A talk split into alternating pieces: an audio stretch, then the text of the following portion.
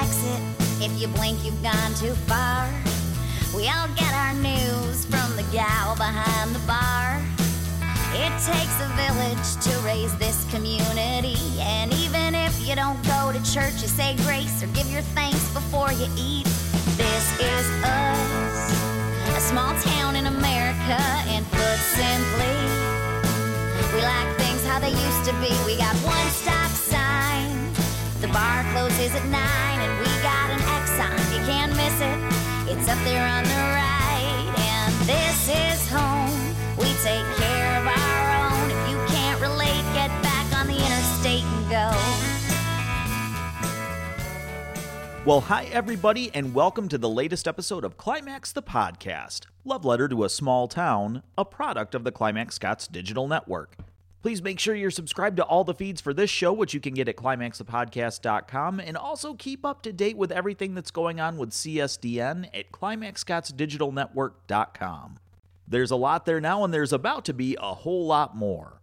I really just want to jump into this because this episode's going to come out about a day and a half to two days late this week. There's lots of projects going on right now coming out of the relationship with Climax Scotts High School. There's projects I'm working on this week. And this episode, this was supposed to be an easy one. I captured this audio a few months ago, and honestly, these historical archives are kind of like my cheat episodes because they're theoretically easier to do. But this one ended up being in multiple parts, and I kind of had to almost break a glass and then glue it back together. But it's here now. Thank you for your patience. Let's get right into the business up front. That business up front is important because Climax the Podcast is a free show to listen to, but it is not a free show to produce, and these folks help keep the lights on here at Climax the Podcast. Big thanks to our OG sponsor, Kristin Wikoski with State Farm. Kristin is a CS graduate with her office in Battle Creek across from Ollie's and behind Chicago Title, right there at the intersection of 20th and Columbia. And Kristin's somebody that you can trust her and her whole team with anything you have for needs in the world of insurance, whether that's auto insurance, motorcycle, homeowners, condo, renters, business, life, etc., etc. I'm missing several if you can believe it. She specializes in a whole lot of things. And I can tell you from personal experience, Kristin and her team make it really, really easy to take care of you and your family's insurance needs. If you're in a position to get new insurance or reevaluate your insurance, you can stop by the office. You can give the team a call at 269 968 5130 or visit the website callkristin.com. That's K R I S T I N, callkristin.com. And Climax the Podcast is brought to you in part by Eldred Homestead Bed and Breakfast. Located at 6378 South 44th Street in Climax, it's one of the most unique stays you can have in the entire Kalamazoo County area. And I'd add the state of Michigan and the entire Midwest to that too. Whether you're looking to visit Climax for the very first time or you're looking to come back to Climax, or maybe you just need that getaway without really getting away, think about Eldred Homestead Bed and Breakfast because I guarantee you Chris and Ran are going to give you a very memorable stay. For more information or to book your stay, you can check out their listing on Airbnb.com. You can give them a call at 269 808 8183 or send an email to eldredhomestead at gmail.com. And Climax the Podcast would not be possible, especially episodes like this, without the access to the archives of Prairie Historical Society, documenting the histories of Climax Scotts in the surrounding area since 1984. They are a pivotal nonprofit organization that helps keep the history of our towns alive. PHS is able to do what they do because of the generous contributions of their supporting members, and memberships start at just $15 per year. That will get you their six bi monthly newsletters throughout the year. And there may be some more online things that are going to come with that membership. We're actually kind of reviewing that right now with the board, and hopefully within the next couple of weeks, we'll have some more information to share on that front. For now, you can mail those donations to PHS 107 North Main Street, P.O. Box 82, Climax, Michigan 49034, and make sure to give them a like on Facebook at facebook.com forward slash climax PHS. And just like that, the business is done. Even though this episode is a day and a half to two days late coming out, I want to squeeze in one little bit of monologuing because I just want to say thank you to everybody who was part of the Caroling on the Corners events in Climax and Scotts last weekend. It was Climax on Saturday night, it was Scotts on Sunday. And everyone deserves their flowers for that. Whether it was the businesses and organizations who helped put on the Caroling on the Corners events, I was lucky enough to be in Climax and Scotts both nights, And it's probably one of my favorite nights I've had since I've been back in Southwest Michigan because it was just drowning myself in just the fun, the community, and friends I haven't seen in a long, long time. The chance to just sing together, be together, and ring in the holidays. It was a special weekend for me, and I hope it was for a lot of you out there in listener land. And now it's time to segue to the main event. And on all of these Salute to Veterans series, I've said something similar, but we're going to put in a little bit of a trigger warning, if you will. And I'm probably going to lean into that a little harder on this one because Larry has quite a tale of things that happened to him during literal times of war in this world. Some things might make you smile and laugh, others are going to be very, very real stories of Larry's experience fighting for his country. And I realize those kinds of stories may not be for everyone for a variety of reasons, but know that this is Larry's true experience from his time serving his country. Now, one last thing to note as well, because I did have to kind of break this apart and put it back together, you're going to get a couple of wacky sound effects where basically there was just no smooth way to edit two things together. So if you hear record scratches or robot noises or whatever the heck I put in there, just know that's to kind of cover the gaps where we had to put things back together in the editing of this episode. And now, without further ado, let's get into that main event of episode 22 the Salute to Veterans series with Dewayne Drallette Jr. and Larry Jenkins.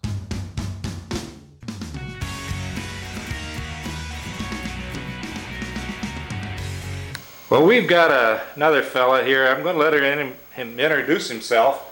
We all know him as Jinx. But I somehow I don't think that's his real name. You better tell us who you are and what you're up to. I'm uh, Lawrence Jenkins, born in 1920 December or January 1924.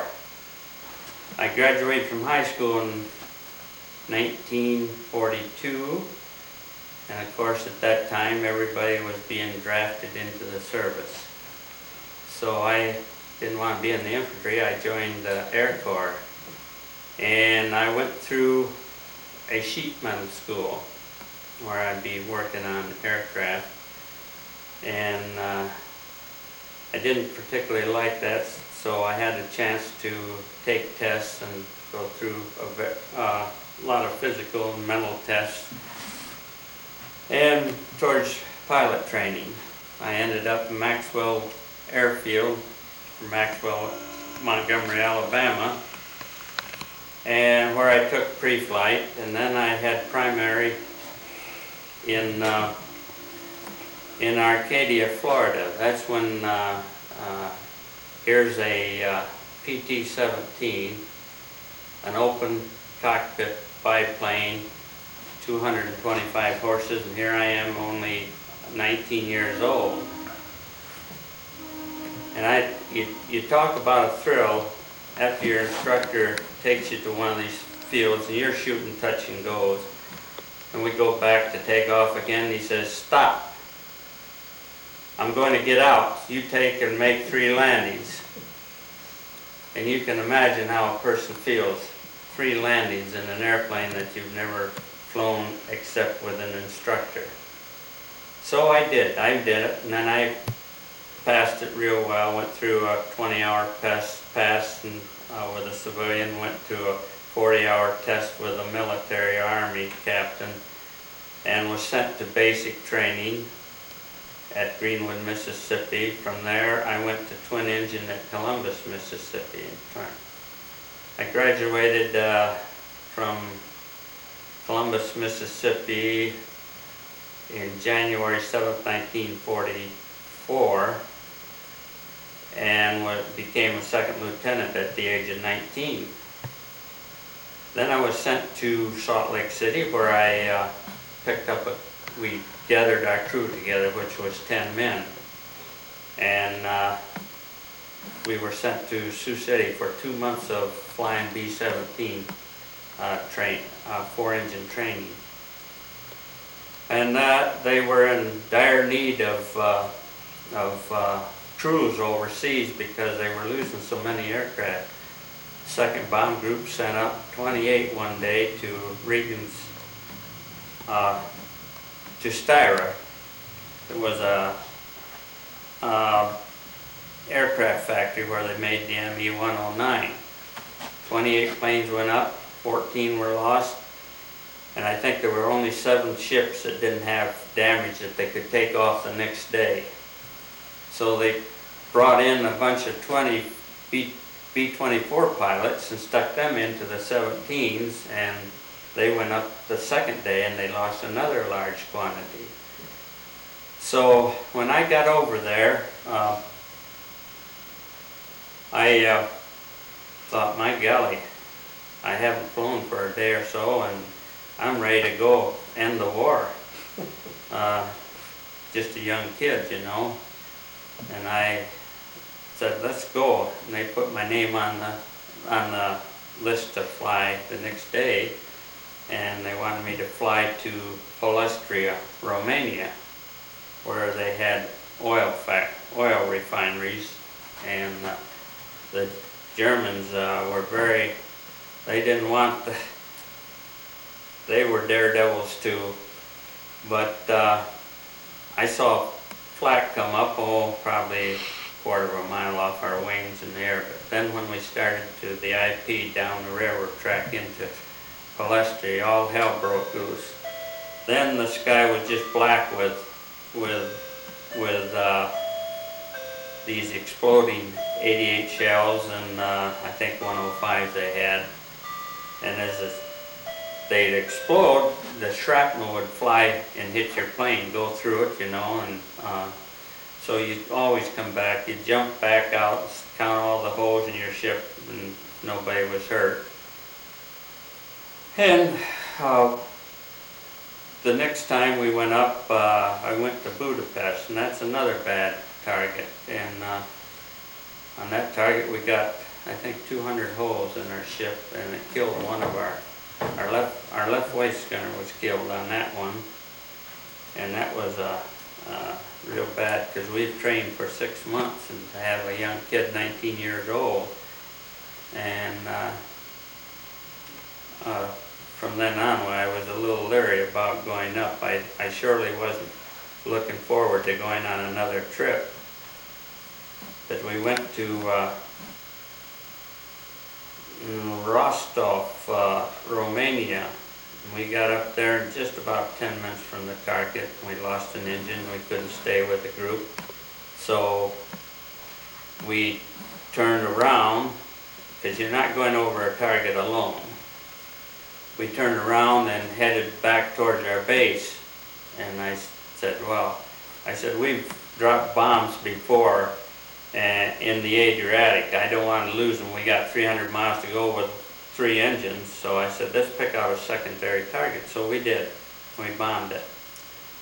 But by that time, you were drawing such high RPM, another engine went down. So we had two engines, and we got 250 or 300 miles to go. And I uh, immediately I'm on the intercom and I'm telling them to throw out everything but their chute. That means flak suits, bomb sights, anything that weighed a pound or more. Throw it out. Cut the doors off the aircraft because if you have to leave in a hurry, because fighters were around, but they so, didn't see us. We were evidently low enough. And we still had an 8,000 foot mountain to go over. And I we were still losing altitude. And I said, we'll never make it. I said to the, I called to the ball turret gunner. I said, can you get that ball turret out? I said, you gotta get it out. You gotta smash it out somewhere. We're not going to get back to base. And they went to it and they got ball turret out. And by then you could just stay at 133 miles an hour, which is a beast slow. That's just about stalling speed of a B-17.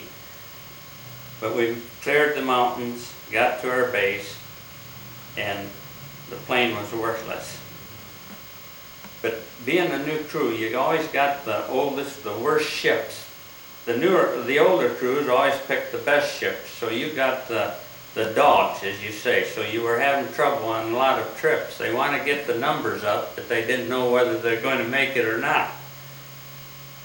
So one of the missions that I remember very clearly was going into Vienna we hit the high P, IP and uh, we were hitting uh, a refinery right on the edge of the Danube, almost to the center of town. And the flak is intense. Uh, it's all around you. And uh, you're a little bit scared as each shell comes and explodes near you. Well, we turned off the IP to the left. I don't know why they did that. They went right over Vienna. They should have turned to the right and they would have been away. But uh, we dropped our bombs and they just started to make the turn. The brand new, shiny B-17 was ours now. And that radar could pick that, that nice new ship awful easy. And one shell hit in the nose, one hit in number three engine, and it hit me. I didn't know I was hit, but uh, I was blinded by, I don't know what, whether it was loss of blood, loss of oxygen, or the trauma or what. But anyway, I was blinded to where I couldn't see. Somehow I must have, that day I put my parachute under the seat. Our parachutes weren't on. We had harnesses that we hooked them on. I was in a hurry, so I put it under my seat instead of putting it back on the oxygen bottles. And uh, evidently, I reached down put it on, and I tried. to, I got up, stood up, and both legs collapsed. And uh, not being able to see, I didn't know much about it. But I pushed and I pulled and I crawled and I did everything to get to the bomb bays, hoping maybe somebody had had pushed the button that would open them because the nose was hit hard and I didn't think I could make it out. I landed in the bomb bays and they wouldn't open. Everybody had bailed out. The fire was coming in the bomb bay, so I said, well, hell, it won't be long. It'll be all over with. Because you're in shock, you don't have fear. And about that time, a fellow grabbed my shoulder and tried to lift me up. Of course, I couldn't help him. I was loss of oxygen 20,000 feet. You don't last too long. But I did tell him to pull the emergency under the step that he was stepping on. He did, and the bomb base flew open, and out I went. I landed in, I, I pulled my chute and passed out. I landed in a field. Chute was pulling me through the field, and I could smell the wheat field, you know. I knew being raised on a farm. But anyway, I heard these strange voices, Germans talking, and I, of course, didn't understand German.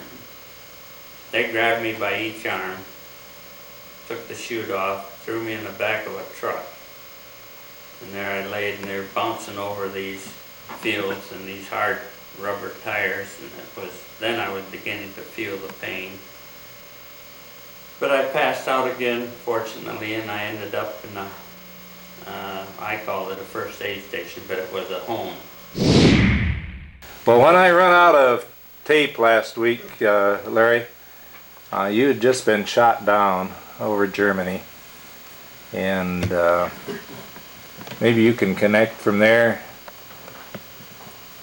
Uh, yes, I was taken to uh, a home on the edge of Vienna, and uh,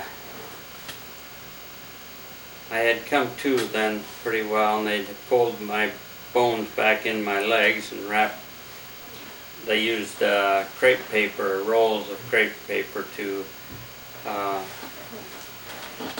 wrap your legs in, and uh, the people stood around. A lot of them were standing around looking in the windows, you know.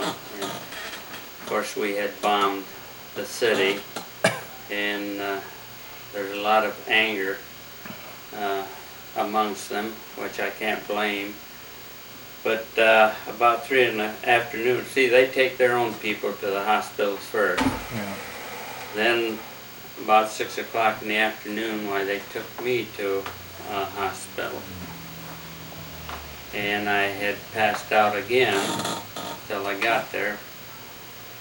And then I woke up on one of these litter carrier things and uh, and I looked into the eyes of this nun Sister Maria Abneropoulos. And uh, she spoke no English. Of course, I didn't understand German at that time. And the uh, finally, they she went up and uh, brought down an Englishman that knew a little bit about uh, German. But the main thing, he knew English, which we communicated back and forth there. And he said, uh, uh, sooner or later you'll be taken to a room where there's three or four other Americans. And what they were waiting for is an interpreter. Well, we landed on, uh, went down on a Sunday, and Sunday uh, is just like any other place. They don't work on Sunday. Yeah. So he he wouldn't come until Monday, so they kept me down there until Monday until the interpreter could come. Uh, this is one of the things that the Gestapo made sure that you weren't with some other uh, Americans that had been there for weeks or months. But then I went up, they took me up to the room after he interpret, tried to interpret me, and uh, at this room, these were other Americans in there. One of them was shot down the same day I was and had busted that leg. But uh, I, I passed out again from loss of blood or trauma or something. And about three days I was out. And uh, when I woke, I looked down at my legs and they had swelled to about the size of a six inch stovepipe. And they'd turned black, just as black as the ace of spades. And I I didn't know what they were going to do, but the sisters stayed there with me pretty near constantly. One of them would stay there and kept feeling in my legs, you know, and watching them. And if any fever came up, why then they would have taken them off. But uh, fortunately, uh, uh, I kept them. But uh, at the hospital, I was put near a window and the windows are open. Uh, no, sh- no shades. They didn't want the glass, you know, to be broken. But the bombers would come over. I had a a mirror somebody had loaned me there, and I could look out the window and look up at the bombers. But it got to where they were coming so close with bombs that uh, I began to fear because I, they couldn't move me. Everybody else went down to a sub basement. But they couldn't move me, and I had to stay on the third floor of this hospital. And the uh, bombs, when they'd start falling, they're the most horrible sound you've ever heard if you lay under them. But uh, they would come, they would, you could hear them coming, popping across, and uh, uh, if you knew one went up, blew a house up over here, maybe a quarter of a mile, you knew it was going beyond another 75 feet or 100. But one day, I uh, laid there and they took a house right, right next to our hospital out. And that's when I decided uh, if I could get out to Stalag 17B, I was going to go. And even though uh, there was less care out there. But uh, four or five of us went. I had casts on both legs, so uh, a couple other Americans, one that had an eye uh, had eye operation, he could carry or put, drag you, drag you out to a bus, and then the bus would try to get you to a train station, but the train stations uh, had been bombed, and you had to find one rail or out of Vienna, and we finally they found one for us. It was at night because they won't run them in day, and they threw me onto the one of these coaches, and they all they are is a wood seat in there with a wood back too, and they threw my two casts up over the back of the next seat, and uh, and these train would stop every while to pick up, uh, uh, I don't know whether there were workers or what, whether they were traveling to get out of Vienna or what, but uh, they'd stop and then you'd be waiting. And, these Germans would come in, sit right next to you, pay no attention to you. And I got, I think it was 37 kilometers out to uh, Krems, Austria. And uh, three or four other Americans that came with me, um, they uh, put me on one of these, I don't know what you call them, carts where they have the wheels they pull around, you know. Are they Drews or something like that? Uh, whatever. And they left me. And they said, we'll be back for you. Well, it's last of October and you're up high in, on uh, more or less the Alps. And it begins to snow and all I had on was a thin pair of German pajamas which looked like, uh, like you were a prisoner because they were striped. And there they laid and the snow was coming down and I was freezing and no one around. And they had one little tiny light up above and it wasn't very bright. They never had bright lights. And I was shivering, cold, and I was getting wet. And it, uh, I must have laid there three or four hours before uh, a vehicle, which their vehicles, they didn't use gas. They used uh, charcoal or wood, some way to to operate their trucks. So it came, picked me up, put me on that, took me up to the hospital part of 17B, and they put me in with a, I think he was a Romanian, in a room, and there uh, they left you for several days to see uh, if any problems come or if you had any lice or you, whatever. Anyway, also the, the fellow next to me was so sick, I, I don't know if he lived anyway, but uh, if one passed away, they brought him in and laid him in that room. And finally, they moved me into another room with, uh, uh, there we had uh, three of the Americans that came from Vienna with me. So we had four of us, and uh, one of them, I couldn't get up. One of them could walk with a full-length cast. He swung his leg, and he uh, more or less helped me all the time until uh, a Russian, I guess he would, they say a general. He was a school teacher in Moscow anyway he would come and help you. And uh, another Russian's laid over here dying. An American came in from the Balls, had gangrene, he died. Uh, we had several other, we had a P-47 guy come in, he had all his, his feet were froze, so they brought him in. Toes were black, so they reached over a pair of shears and clipped off his toes, so he was without toes. And another infantryman came in, he'd been shot. And the bullet went through and stuck under his skin in his back, and he, so they operated and pulled that out and gave that to him. But you, were with all nationalities. There was a uh, an Italian that had a stove blow up and blinded him. See, they made their own stuff that they could, and uh, he'd come around every morning, hit the bed on me, and and uh, speak a little bit of that international language that we had, and they'd bring in. Uh, they bring in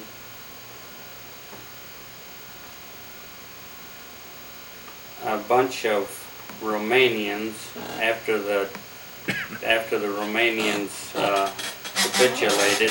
The Germans put them in boxcars and brought them over to to our Stalag. Well, they got hit by American bombers, and they, of course, they they keep them in uh, boxcars. The guards run, but they stayed in the boxcar seat, and they were oh they were just battered up, legs off, arms, not expected to live. A lot of them, of course, a lot of them were killed instantly, and uh,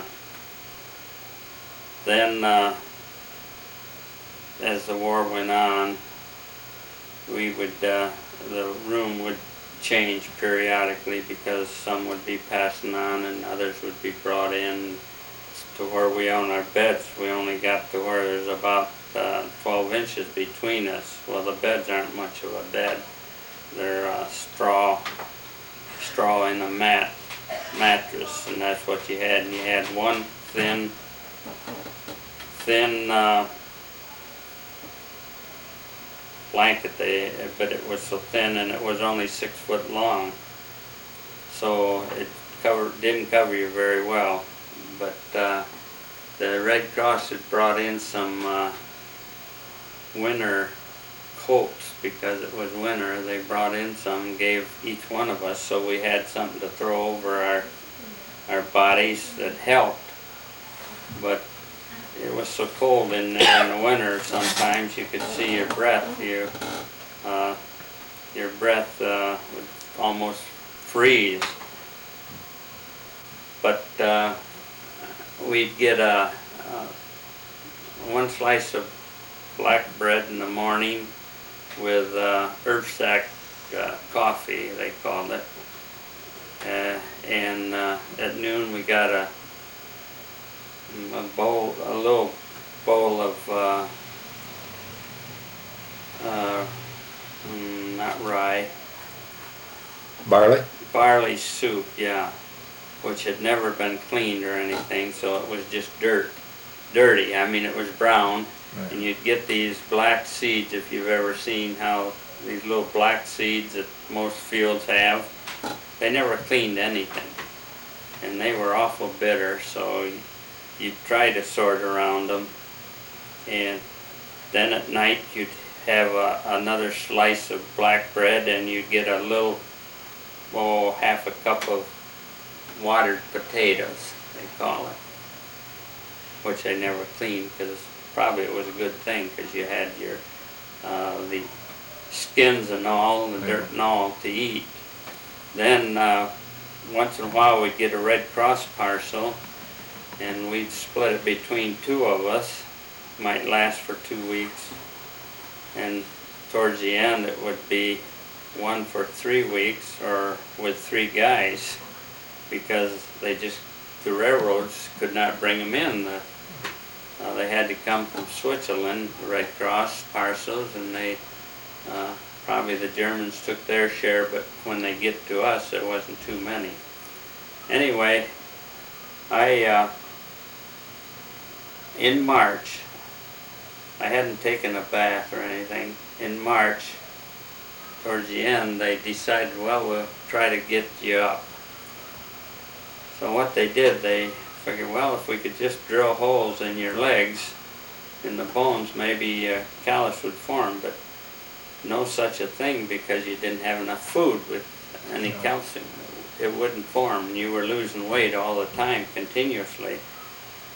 But, uh, so what they did, they built, that didn't work, so they built stilts by uh, putting slabs of plaster on each side of my legs and uh, putting a, a ring around it up at the knee and a ring down around at the foot so you could, and they were going to get me up. Well, it's kind of odd, but the bones were moving around in there. It didn't hurt, it's just annoying.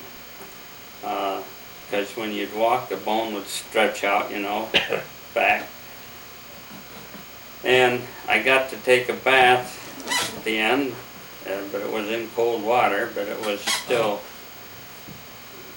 felt pretty good. But they got me to where I could stand up, which was very, uh, very painful because all the callus had worn off your feet and it was all tender. And I had had infection in both, both legs from pressure from the cast.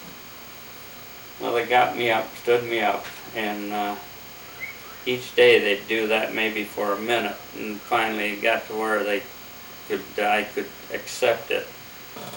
But then my knees were froze, so being in cast so long, they freeze up. So they'd come in and they'd put all the weight they could on them, and uh, then they, these casts they'd set me on the bed, and then they'd let me play all day long, just swing when I get a little break, finally I kept breaking, breaking more until I got uh, got it where I could bend them. And uh, one of the fellows came in from Vienna and he said the hospital I was in had been hit with a bomb. And uh, uh, sure enough, it had it had hit the kitchen part of the hospital, tore that up, but the people that were down in the cellar uh, weren't hurt at all. So they were very fortunate. But if I'd have been up on the top floor, I don't know how fortunate I would be. But I was glad to go as far as I could. I, I didn't want to be killed now because I'd been there too long. And pretty soon uh, Russians started around Vienna. You, we were on a uh, mesa up there, real high, and you could see Vienna off in the distance. Uh, the big guns were firing into Vienna. You could sit there at night and watch them. And pretty soon they started moving our way. Pretty soon they, they moved all the people that could walk out of our camp, took them east to be with American lines or out of the way of the Russians. But few of us that couldn't walk, couldn't travel, were left there. And uh, that night, the Jerry's put their guns in around us, and the Russians would fire over us, and the, and the big battles would start to be this. The night was lit up just like day. I mean, so many tracers, so many uh, flares that they were throwing up, you know. And uh, finally, a, a, Russian patrol, they moved further back into the mountains, and the Russian patrol came up and they said, because uh, our, our Russian friend could speak, said, speak to him, and we had a uh, uh, Russian from he, he was an American, but he was from uh, uh, Pennsylvania, and his folks were were not speaking English, so he had to have English and Russian. So we had the news all the time pretty well, and uh, they'd say, "Well, we're coming in. We'll be in the next day or so, you know," and they wouldn't come. They'd back up. Finally, they they did come in. One morning, they came up the hill and I said, well boy, Americans are coming because there, here come all these American trucks, American artillery. And then they turned sideways of us and I see it was a red star on the side of the truck. well, anyway, they just drove them right through the fence. And all the foreigners uh, that weren't walked out why they headed for Trimps and they picked up everything they could. Brought it back to the camp, brought the wine and stuff and gave us wine and, and of course that affected us right off the bat because we haven't had anything. Uh, I think it was the 10th or the 13th of May, the war was over, but not for the Russians. Uh, the Americans came in, two ambulances and two trucks. And they picked up what people that couldn't walk, Americans. And the ambulance they put me in, the guy had a loaf of white bread, just cooked, baked, you know, from American He handed it over to me and I, about six hands grabbed that. and there wasn't any crumbs left. And I thought, boy, what did that driver think uh, about that? But they got us in there and they started to SPAC. and of course you're going through uh, miserable roads because of the the Russians and the Germans fighting through there. There's still dead horses and things in the laying around. But we came to cross two American ambulances that had just been burnt crisp right down. And I found out that they were coming in two weeks uh, before to get us out of there before the Russians. But the Russians shelled them when they saw them, the cars. They didn't know the difference. They shelled them, and I guess none of the Americans were killed. They jumped out and went into probably behind rocks and stuff there. They uh, weren't killed, and so they we would have been out of there two weeks before that. But uh, they did come in after the war, and we went back through, and uh, of course the Russians they just uh, I don't know if they're Mongolians or what, but uh, they just in groups of 10 or 12 they'd stop you and they were all loaded with vodka and they'd want you to drink to them. And I tried just to sip a little and throw the rest away but the uh, I know this one village that we came into uh, uh, the, one of the persons came out and begged us to take his young daughter with us. We didn't dare because the Russians were searching us too often. And I don't know what happened, uh, whether she got away or what, but we got back to the to find a bridge that we could get across into Linz. When we got into Linz, we went uh, into an American hospital that they'd taken over from somewhere and I tell you, it was it was just like being born again. You had clean sheets. They put us in clean sheets. They uh, wanted to know what we'd have, and of course we all said hamburger and a glass of milk. I took a couple bites of the hamburger and drank a little bit of milk and threw it up. so so that ended my, uh, I don't know how they fed us then from then on. I can't remember what they did. But uh, we were there a week and I, so I wanted to get out. I could walk with crutches and I wanted to get out and so did my friend here. We, we went out one evening and I always remember I had a hand, a pocket full of chocolate bars. I was trying to throw chocolate bars at this gal, the young gal going down the road. I wanted to talk to her, you know. She was scared to death. Well, I just threw them at her. But then uh, I got with the Polish, a group of Polish people had taken over a home, and I went there, and they they had uh, food there, and uh, they were so happy to see an American that they just, uh, you know, kissed you on both cheeks and and kind of thanked you in in their way. But then I, it got pretty dark, and I said, I got to get back and find the hospital. Well, one of them told me how. Well, I started back, and I stopped, and my friend here, Chapin, he sat there with a couple women on the step and I walked up to him and and, uh, and he'd been talking with them just more or less. And about that time, the MPs come up and they got us. From then on, you didn't get out of the hospital. and next time, they they quarantined you right in, wouldn't let you out. But it was a matter of uh, time that you went back through uh, field hospitals. We were going to field hospitals until we got to Munich. And in Munich, uh, they were, we were waiting on one night for them to fly us out to Reims, France. So we did fly out the second night and ended up in Reims, France. From Reims, France, why I was there for a week, and then they flew me to uh, hospital in Paris number one hospital in Paris, and I stayed there three weeks.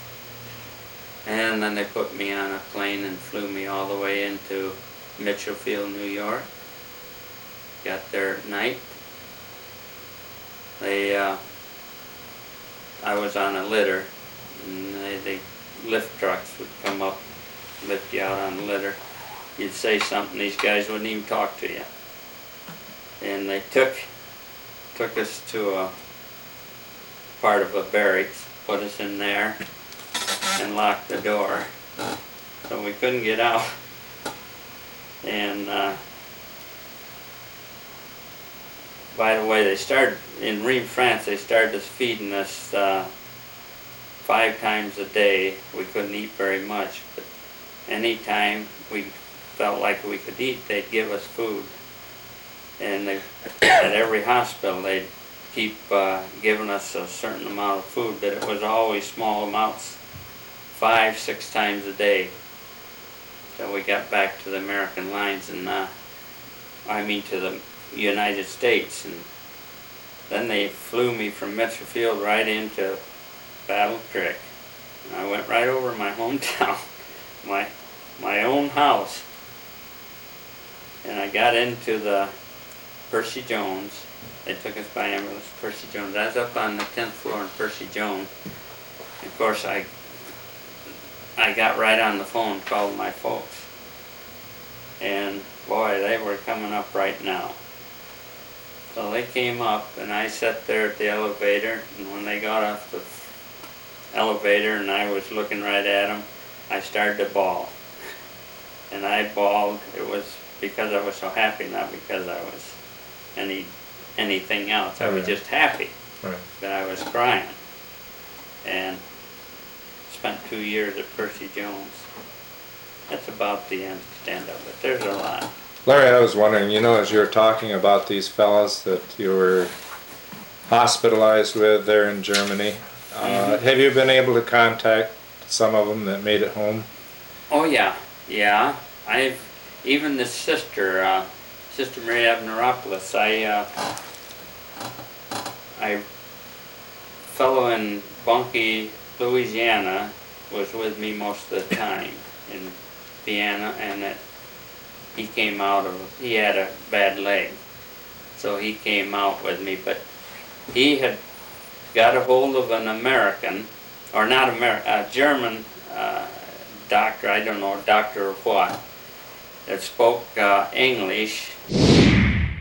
Talking about the, the folks that you uh, kept in contact with. Well, this fellow from Bunkie, uh, Louisiana, he contacted somebody in uh, Vienna, and the fellow located his plane where it had hit, gone down. He was on B-24. It hit a house. And he located his sister, Maria Abneropoulos. She was in a home in Styra, uh, uh, retirement home. And so he found he he found uh, where my plane he figured went down, and uh, see it only takes them about a week the Germans and they have it cleaned up and gone. So uh, anyway, he wrote and told me, and he showed me where he showed me a map of where our our squadron had come in there, and it's true. I mean, I knew where where the IP was and what part of town we were going to be hitting, and uh, so he got this for the fellow at Bunkie, and he immediately called me and gave me uh, Sister Maria's address. This is for 53 years after I had been away from her. And she wrote back, and she, uh, in German, and I had no way of deciphering her well. Uh, one of the gals that used to work here, Ellen Pierce? her mother was a war bride from Germany. Oh. She interpreted me as a starts with P, I think. Bruce. Anyway, she interpreted. Within a couple hours, she called me back. Her mother lived in Kalamazoo, and told me what she said, and uh, it was interesting. And I took uh, and wrote her, and I kept in contact with her even today. I send her a little money each each July. July was shot down in, and I send her a little money. And she always writes back. Well, she uh, had to be in more special care this last year when I wrote. So she's not in that home. She's in a uh, another place where they can care for her better. But she still can remember me, and she still uh, remembers her American. She says, "I still remember the American." She said, "I know that the doctors, which are young gals, would come up in our room she said, I knew the doctors would come up there and they'd study in your room because some of the guys would get these uh, Red Cross parcels and they'd have a little candy in them or or uh, some sweet. She called them some sweets, and then they'd give Right. the, these doctors these, these uh, uh, sweets once in a while. So uh, I'm happy that I'm still in contact and that she's still alive. She's about uh, nine years older than I am, so she'd be in her 85, 86 years old.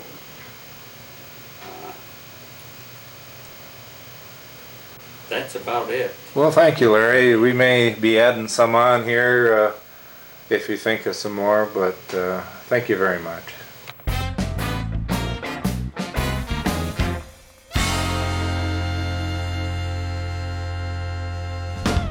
Thanks everybody, not just for joining this week, but for your patience as it took me about a day and a half, two days to get a little bit more caught up to speed.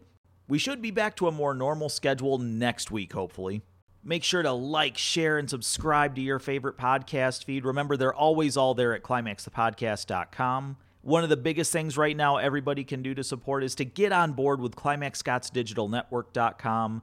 That would be a separate subscription, also free but you're going to want to make sure to get those updates because there's going to be a lot more content to come.